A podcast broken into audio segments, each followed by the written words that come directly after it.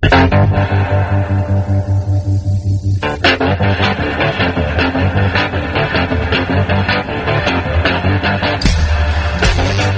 listening to Cannabis Health Radio.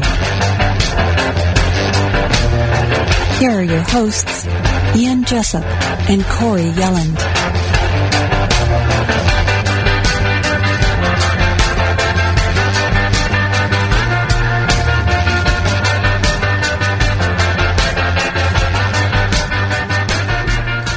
Welcome to another episode of Cannabis Health Radio. I'm Ian Jessop. And I'm Corey Yelland. Our guest today has dedicated his life to educating people around the world about the medical benefits of cannabis ever since his son William died of epilepsy in June of last year. He's the creator of Something Has to Change and Now. He produces videos from Gramps Place, a backyard shed converted to a video studio. And you can find his videos on YouTube, and he also has a Facebook page. And joining us from Texas is Chris Grisolia. Chris, it's good of you to do this. Thanks very much. Well, thank you for having me. For those listeners who may be unfamiliar with your story, give us some background on your son William and what happened to him. Well, uh, try to make a long story short. Uh, basically, when he was about nine and a half years old, he had his first seizure, and of course, we we took him to the to the hospital, had him all checked out, and uh, they couldn't find anything at that time, which is so often the case with people with epilepsy. They never really find a, a actual cause, but uh, he didn't have another seizure for probably close to a year and a half, and they weren't really that frequent and so we had been given the prognosis from a neurologist that uh, basically he, he felt like he fit into a category of children that manifest epilepsy between the ages of 8 and 10 and generally grow out of it between the ages of 12 and 14. So with this frequency, you know, naturally we were hopeful that that would be the case, but it wasn't. Uh, it continued as he got older, the frequency became more and more frequent. Typically, he was probably having them anywhere from every two to three months as he was entering into high school. It was kind of troublesome for him uh, as far as lifestyle because he never knew when it was going to happen. There were no warning signs, no no indications whatsoever. He would just simply he could be walking across the school cafeteria and just fall out in a full grand mal seizure and be out for up to you know, six, seven, eight minutes. At any rate, uh, when he started driving, started working, he got older. He he hadn't taken any medications up to that point because his mother and I were kind of at odds over that issue.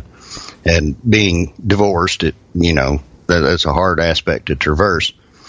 Needless to say, he came to me when uh, he he was of age to make his own decisions, and uh, wanted help. So I took him to another doctor. They started him on some medications.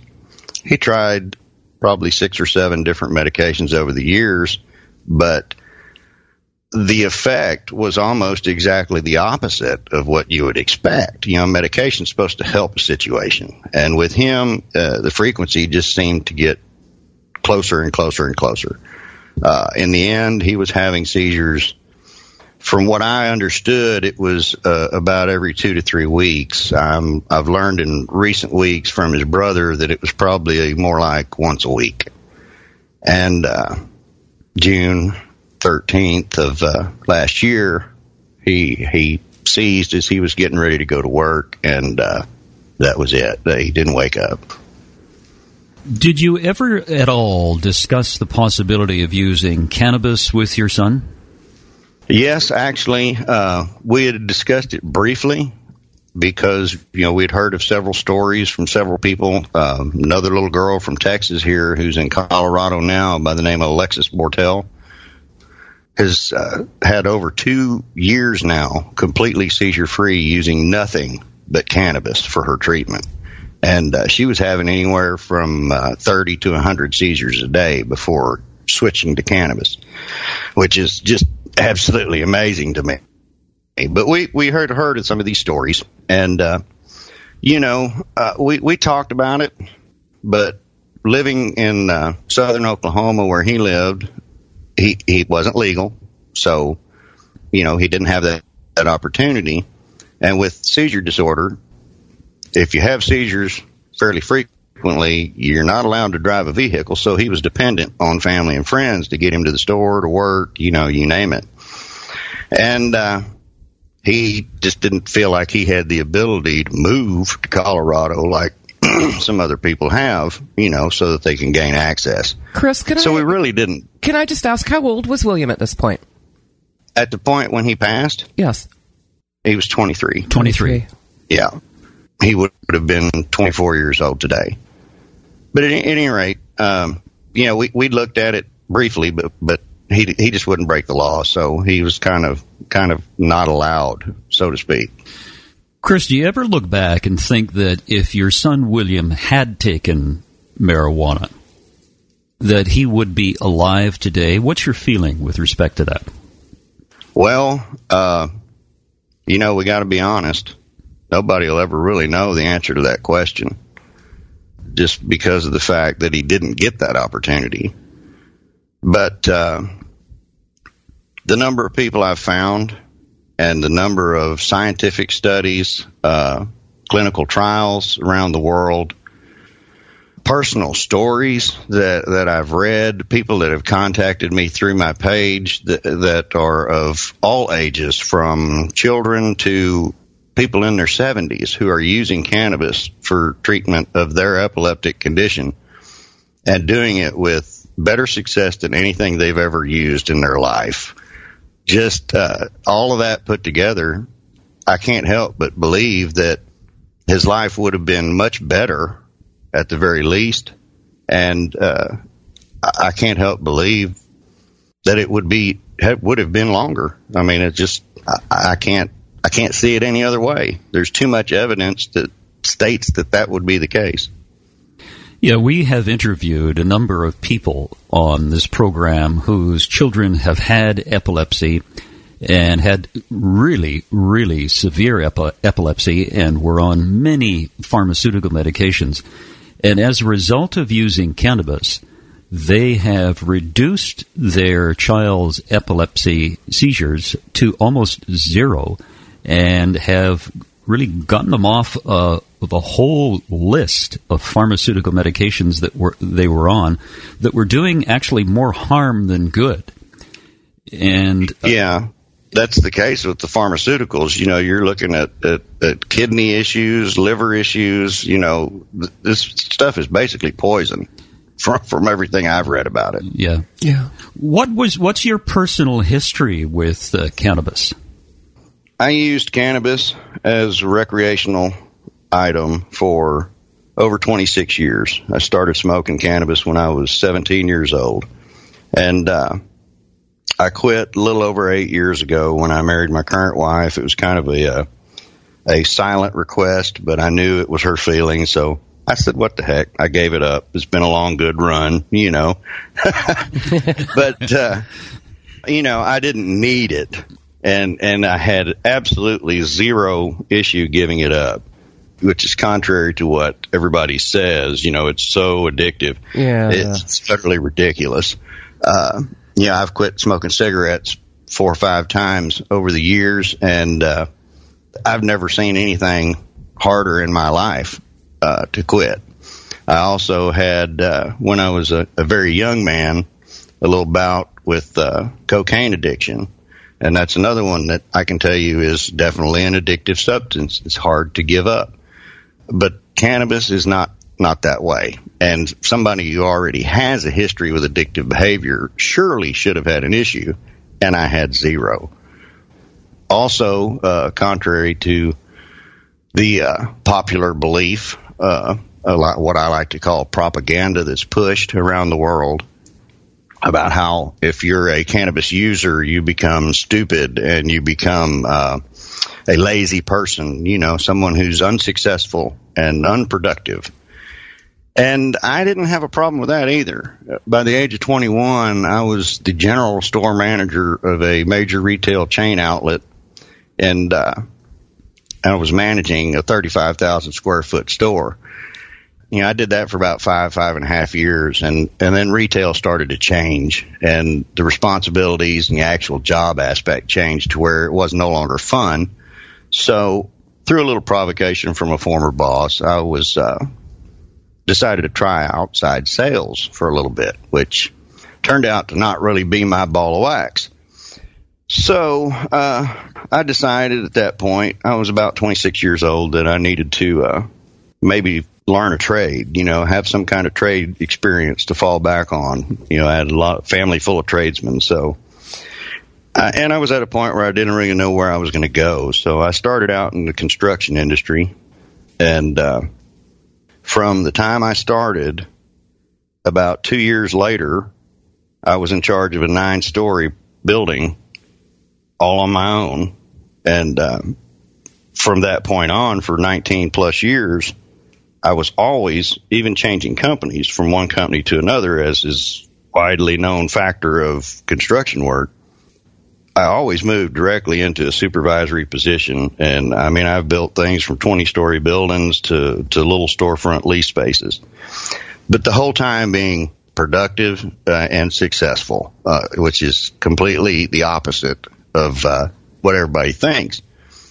And uh, now I am uh, a project manager for a major construction company in Fort Worth, Texas, and uh, I got there the whole while being a quote unquote pothead, you know. So that's a little bit of my history and a little bit of my philosophy surrounding it, I guess. Yeah, pothead is uh, really a pejorative term, and uh, you, exactly. Yeah, and uh, what we don't do for love, right, Chris? I mean, you sure. you gave it up.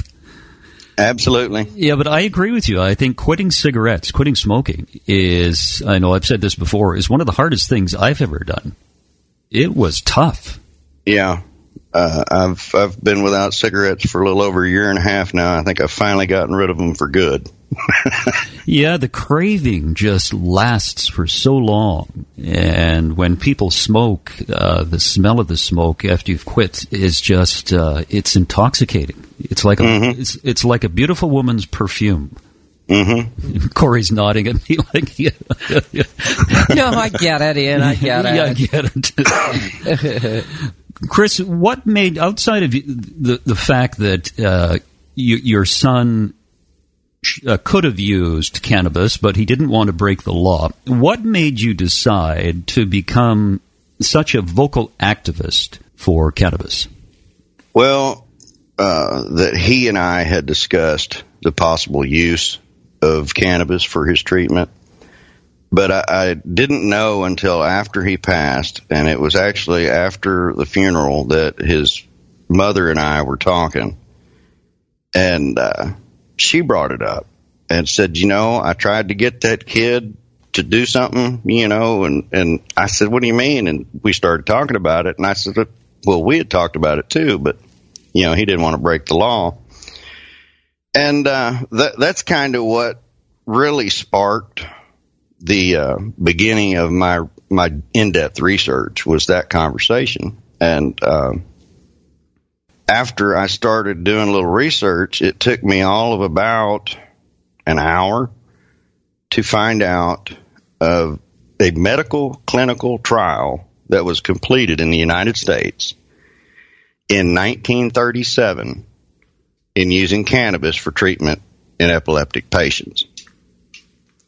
And when I found that and I opened it up and I started to read it, I started to get pretty damn mad you know, uh, 1937 was when the uh, Marijuana Tax Act was passed mm-hmm. in the United States. Uh, the American Medical Association testified against it. And something that I just recently figured out or found out is that the AMA representatives were not in the chambers when the vote was actually taken. So when the question was asked, it was a, a representative who answered, we agree for the AMA, which just totally boggles the mind. But, um, you know, and it started to breed an in depth anger inside me because they knew in 1937 when they started all of this in the United States. You know, it just, uh, it just yeah, I don't know. I don't, I'm at a loss for words. Yeah, know? no, I, I can understand your frustration because uh, a person on our Facebook page sent us a document yesterday, and I was looking through it, and I uh, I haven't read the whole thing, but it was the testimony that you're referring to, and the American Medical Association said there is absolutely no proof that cannabis, they called it marijuana at the time, uh, yes. that uh, marijuana causes any uh, harm to an individual. And the American of Medi- any age of any age, exactly. And uh, the American Medical Association, I think, correct me if I'm wrong, it was the second or third most prescribed medication at the time. I may be wrong in that, but uh, it was widely used as a tincture during mm-hmm. during the early part of the 20th century. And, Absolutely. And it was very beneficial for many things that we're supposedly discovering today. Mm-hmm. And this was political. It's a, been a political decision all around the world, and it has harmed people irreparably for decades. And, Absolutely. And I think you have discovered that. And I think the more people who are educated through programs like this, by you telling your story, by you doing your videos and Facebook page stories, people can educate themselves and make their own decisions on whether this is good for them or they want to accept the political propaganda that has been perpetrated for the last uh, 70 years or more. Yeah, that's the goal anyway, is to, to educate and motivate people and maybe uh, in the process agitate as well. It, it just amazes me that uh, that that goofy little marijuana tax act, their first effort for making it illegal in the United States, was deemed unconstitutional in 1969, and uh, it was a Supreme Court case uh, called Leary versus the United States, and of course, immediately the following year, 1970, is when Nixon pushed Congress for the uh, Controlled Substances Act, which was, of course, the creation of the uh, DEA and all of that mess. And ironically enough, it was after they got that passed and after the creation of the DEA that, that Nixon still wanted even more evidence, you know, to support his story. So he had scientific research started, funded by the uh, National Institutes of Health through the Medical College of Virginia to attempt to prove that cannabis kills brain cells and hampers the immune system. What they found is it wasn't killing brain cells. In fact, it wasn't hurting them at all. They also found that it was uh, killing cancer cells instead. They also proved it enhanced the immune system instead of hampering it. So, of course, they ceased that study immediately and buried those reports, you know. Yet the laws stay in place we, we've had in the United States, we had the Freedom of Information Act that was passed several years back, and it's basically through that that a lot of this is coming to light to the public's knowledge. And uh, you would think at this point in time, with the states in the United States that have 100% fully legalized recreational and medical, and you know all the myths that are out there that we're we're going to see uh, higher crime rates. We're going to see uh, higher accident death tolls because people are going to get high, get behind the wheel, you know, and cause accidents. And all of those things are doing the exact opposite. And something that nobody even thought of when uh, they, they made it legal in these areas is uh, how the uh, uh, narcotics, you know, are supposed to be, you know, marijuana is a gateway to the narcotics. Well, narcotic use is going down in those states. You know, it's it's just totally opposite of everything we've been told for decades. Yeah, we've interviewed a woman in Florida who was on heroin. And mm-hmm. she got off heroin by using cannabis. Cold turkey. Mm-hmm. Cold turkey. Mm-hmm. That's right. Yeah, it's just amazing. And uh, who was it we were talking to the other day? A woman who was on painkillers and mm-hmm. she was on methadone. she was started off with 10 milligrams of 10, 10 milligrams, yeah, that's a- correct. And went on to, uh, she was up to 90 milligrams. 90, yeah, 90 milligrams, and she came off of uh, methadone, same thing, cold turkey with uh, cannabis. It's it's amazing to me the number of people that that are contacting me and telling me their stories now that I'm starting to get somewhat of a following. I'm approaching 10,000 likes on my page, so I'm feeling pretty good about that. Yeah, Uh, no, that's uh, that's, That's awesome. excellent. What uh, do you receive any negative feedback? I have had uh, if if I was to try to put it into a percentage perspective, uh, maybe less than than one one hundredth of a percent, and some of those I can I have been able to change their mind along the way. It's not uh, difficult to change uh, someone's mind if they have the information in front of them. I was ta- Yeah. I was talking to a lawyer today, and uh, a well-known lawyer in, in where we live, and his wife is expecting a baby, and he said that he would probably grow marijuana if uh, if the baby couldn't uh, eat the leaves. And I, to- I told him, I said, well, if you eat the leaves, there's no psychoactive effect. You have to heat it up first. And he said, Yep. oh, I didn't know that. And so it's just, this is something that's going to take years and years and years to start to educate people. But I think with the states that are legal in the United States, both medically and recreationally, and Canada is going to legalize it recreationally on July 1st of 2018. I, I think what will happen is people will start to slowly change their mind when they see that drunk driving charges and uh, situations like that are reduced, domestic violence is reduced, and all the criminal activity, I shouldn't say all the criminal activity, but some criminal activity will be reduced.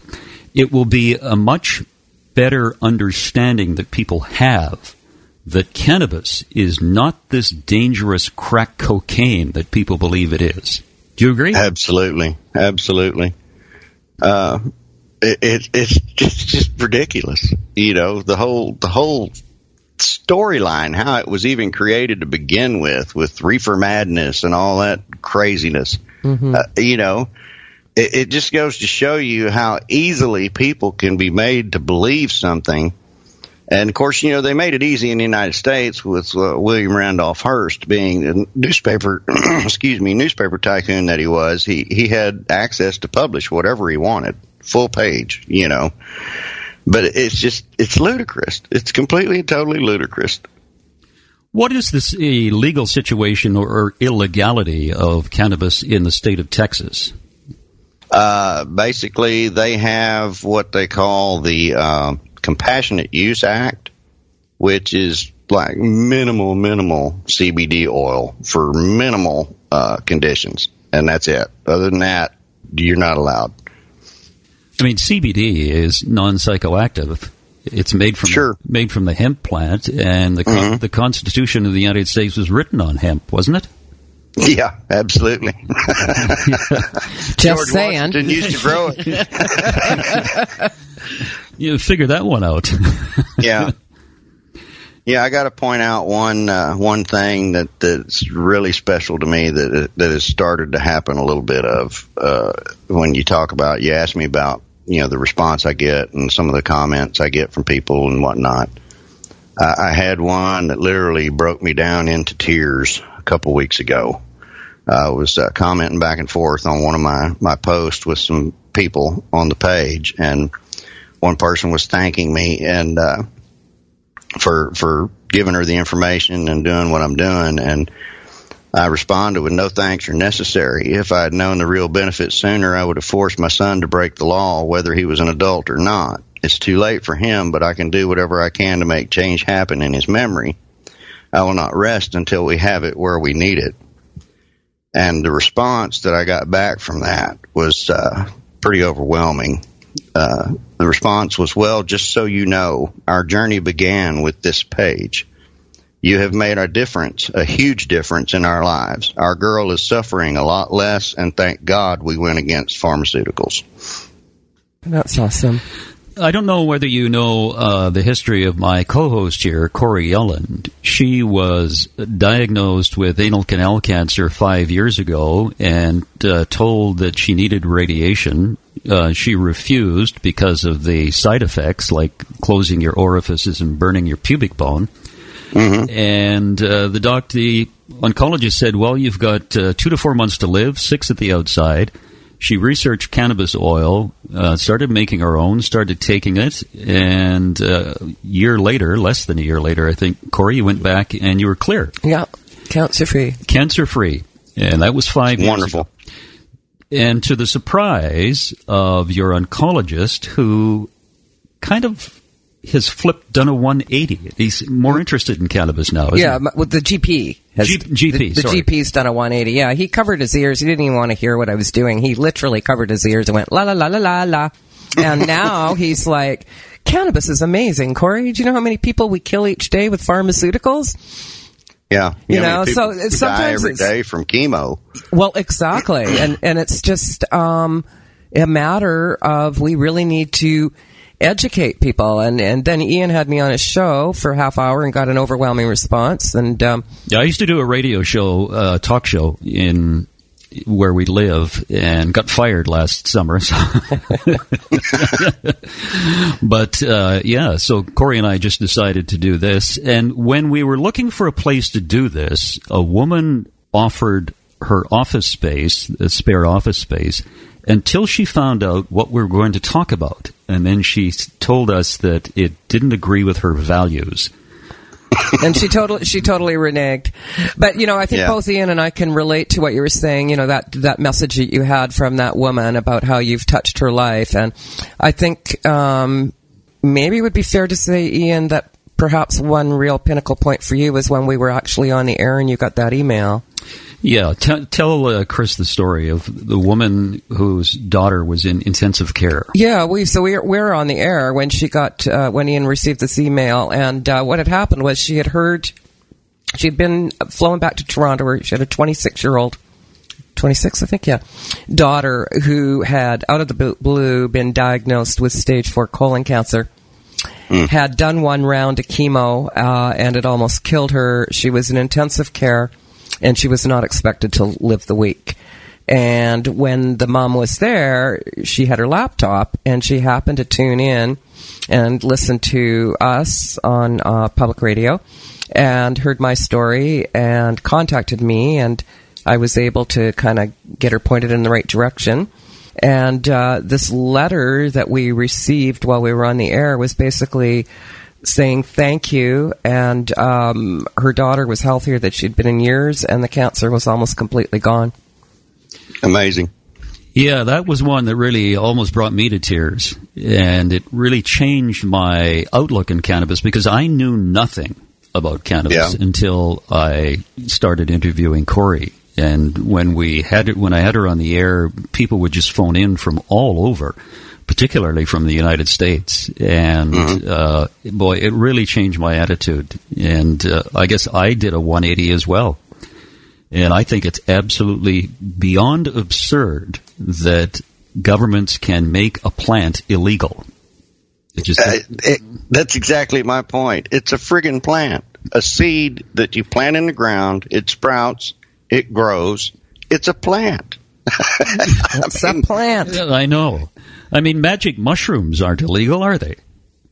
Uh, depends on where you're at, actually. Oh, is that right? yeah. But, yeah, yeah. Chris, uh, anything you want to say in conclusion? I think you've you've what you're doing is absolutely fabulous. I think uh, your your son would be extremely proud of you. I Well, think would so hope too. I think so too. I, th- I think it's wonderful that you're putting so much effort and energy into spreading the word and potentially saving other parents from going through what, you went through. Well, that's that's my goal. Uh, and you know, with with everything I've learned, everything that uh, comes to light more and more just pushes me even further. And uh, it just I can't rest at night knowing that I am not doing anything about it. I mean, I've always been a, a more or less politically motivated person, uh, and uh, generally for just general politics altogether. But I've completely dropped that whole aspect of my life, and I concentrate when I have free time, which is not much, but gives me enough to do what I'm doing and I've concentrated on nothing but this. I have probably close to 2,000 hours just in, in research since last June. And, uh, I, you know, I dedicate three to four hours a day to it and I'm not going to stop. I, I was in the process today to send out a letter that I wrote that I already sent to every U.S. senator in the United States. And I was trying to send it out this morning to, um, every House of Representative member but they have this fancy little thing that you have to put in your zip code, and if your zip code's not in their constituency, you can't send them an email. So I guess I've decided that my next video that I'm probably going to post today, later today, will be uh, basically that letter as an open letter to the House of Representatives of the United States of America. You know, education, motivation, and agitation is how we get things done in the United States for sure. Something that our people have forgotten how to do.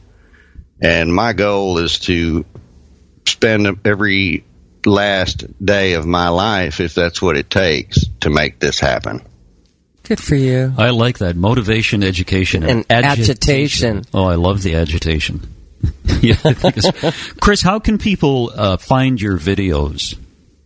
If you have a Facebook profile, if you just go up to the uh, search bar at the top of the page and just type in something has to change and now, that'll get you to the Facebook page. I have most of them have been transferred from YouTube onto the Facebook page now. There's, um, I think, three or four that are still only on YouTube. But uh, you can do the same thing uh, as far as YouTube. Just go to YouTube and, and search something has to change and now it come brings up a lot of stuff, even some of just the videos. But the page is also there, the, the YouTube channel. So. Chris, it was a pleasure to talk to you. Uh, you're doing wonderful work, and we look forward to chatting with you again. Thanks very much. Well, thank you for having me. Thank you so much. That's it, another edition of Cannabis Health Radio. If you'd like to tell your story about using cannabis for medical purposes, send us an email at info at cannabishealthradio.com or contact us on Facebook or Twitter. Wherever you are in the world, thanks very much for listening. You've been listening to the Cannabis Health Radio podcast. Visit our website, cannabishealthradio.com, and follow us on Facebook and Twitter.